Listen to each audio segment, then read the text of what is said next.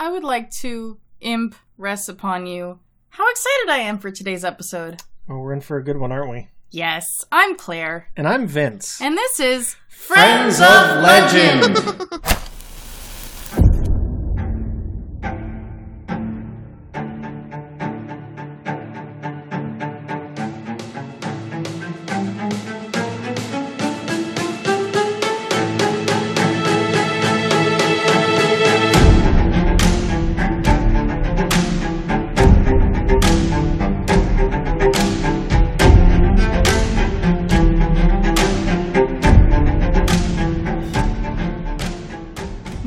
Friends of Legend, a happy little podcast where we take you on a journey with us to find a new magical friend every week.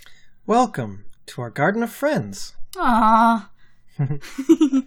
Today we're going to be talking about imps. Imps. Yes. Like, like Tyrion Lannister? E- yeah, well, he's called an imp because he possesses one characteristic of the imps I'm talking about, and that he's a little guy.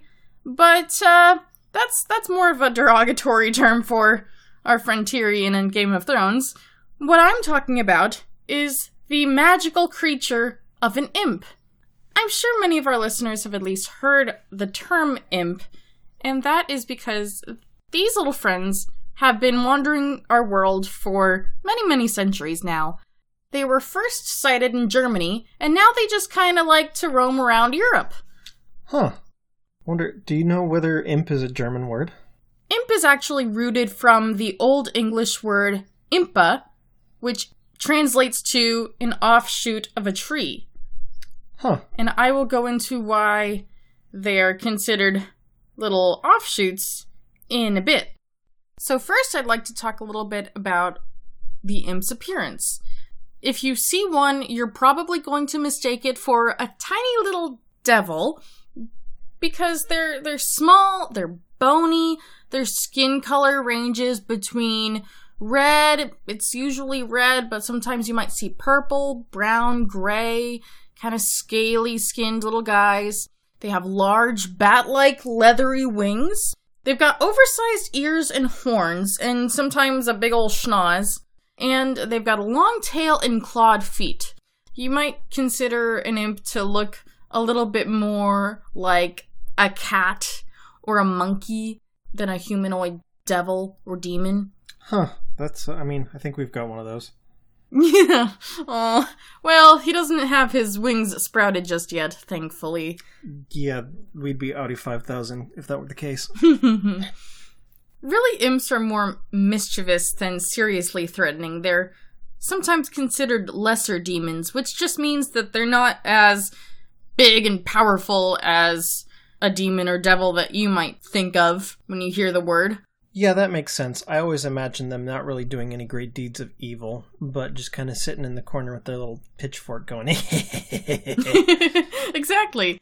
So there's a story that in the 14th century, the devil and two of his imp minions were visiting a new cathedral that was just built in the town of Lincoln, England. And the devil was very annoyed, naturally, at the presence of such a sacred cathedral. like you do. Like you do. That the imps started wreaking havoc on the place, sensing their master's upset.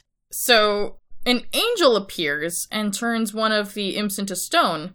And to this day, the imp sits in the stonework of the cathedral as sort of an icon of the city of Lincoln. Oh, well, poor guy. It's really too bad that the evil and treacherous feelings of a greater demon or other great master bring such serious consequence to their more innocent little imp friends.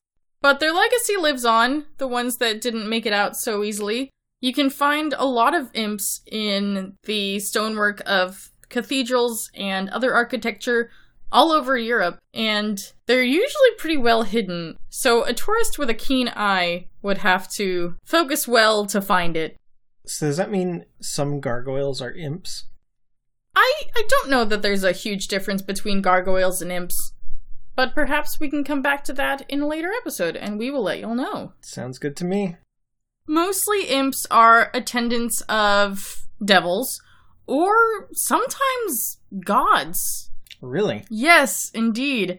I didn't find a lot of information about specific gods that they partner up with, but really the idea is just that imps are more neutral in their morality than anything, and they will serve whoever decides to be their master.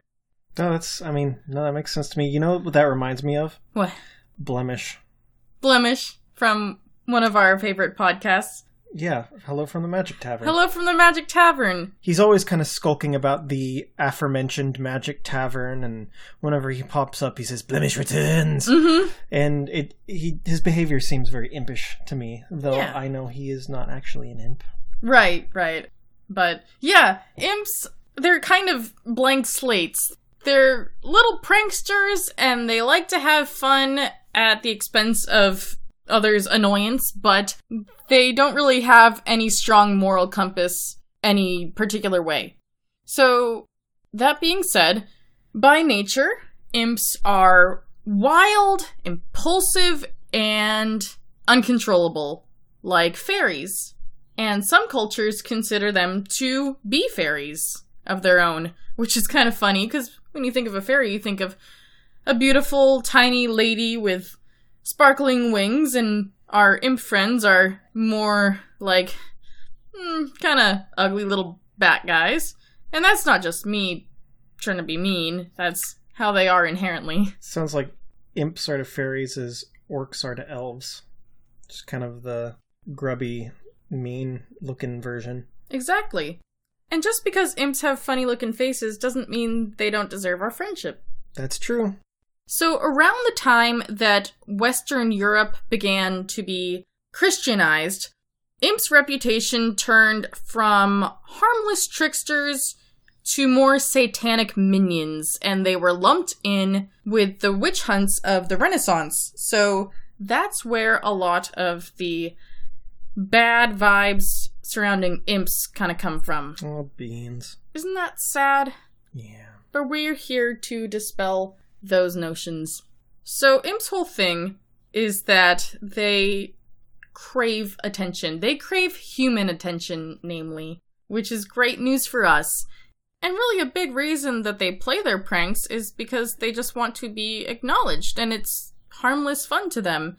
And usually, their pranks are pretty benign. Some of them can be a little more dire, like switching babies and leading travelers astray on their path, but usually what they do is small outbursts of magic, kind of like prestidigitation, where they might like poof a little bit of flame in your face or a little bit of fireworks from their hands and just kind of make a little show and and kind of giggle and run off. But that's kind of the extent of their tricks. It sounds like, to make another reference, uh, Labyrinth, like the, the goblins from Labyrinth. They seem to have very impish qualities. Exactly, yes. I wonder if imps and goblins share a common ancestry. Very possible. They're both, if I'm not mistaken, of European ancestry. Goblins are definitely German. I look forward to doing our goblin episode one of these days. Me too. So, as I was saying about imps desiring human companionship, the sad thing is that, like when an annoying little kid that doesn't belong to you is trying to get your attention by playing little pranks on you, a lot of people will just become fed up with them and the imps will just kind of run away. A lot of people consider them small and unimportant, and so imps don't often succeed in getting the attention they desire. Poor little homies. Yeah. But imps will also play pranks on their human friends that they do succeed in locking in, either out of boredom or just because it's their nature. So that's kinda what they do all day. At least you know what you're in for. Mm hmm. But besides playing pranks, imps do have some other special skills. Often you will find them to be the familiars of witches and warlocks, and they can serve as spies or informants. They're really good at it because they're so small, and they can be quiet if they want to be, and they can collect information and bring it back to their masters. That's a capacity I am definitely familiar with them having. Right. You're probably referring to She-Ra Princesses of Power, aren't you? Actually, I was thinking more of Dungeons and Dragons, but I, I do love that show, and there is a little imp that serves uh, Hordak that spies for him Mhm. and repeats back things that it hears, kind of like a parrot or a recorder. Yeah, and I was going to tell our listeners about the imps in D&D, but with you being a seasoned dungeon master, I thought maybe you would like to relay some of that information about their characters in the game. Sure. I mean, typically they're employed as really easy enemies if you're in a campaign that deals with the the devil's culture or the nine hells. But more recently, they've been included as a sort of companion for the warlock class. If you choose what's called the Pact of the Chain, you can have a uh, a familiar that represents where you get your power from. And if you get your powers from something more infernal, then the chain familiar that you'll have is an imp. And the imp can turn itself invisible, it can speak in human languages, and it spies for you, and uh, it's really helpful if you're trying to like scope out a situation before you dive in. Mm-hmm. That's all good information. And sometimes imps are bound in certain objects, like a bottle, a crystal ball, or a sword, until their masters need them. I think that's how it works in Dungeons and Dragons as well, if you have them as like a warlock companion. I see. We don't want to lock him up anywhere. We're going to give him a new lease on life. Yeah, stretch your wings, come out and play.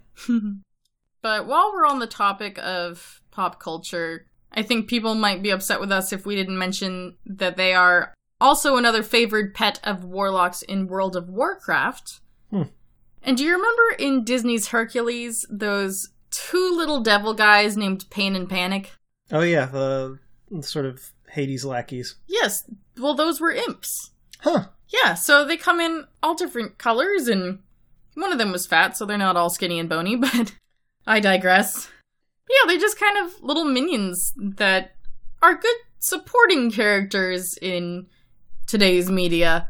Uh, here's another fun fact that I learned yesterday baby Tasmanian devils are called imps. That's precious and very appropriate. Isn't that cute? Because they're devils and they're little Mhm. baby imps. Oh, Mhm. I love it. Little babies.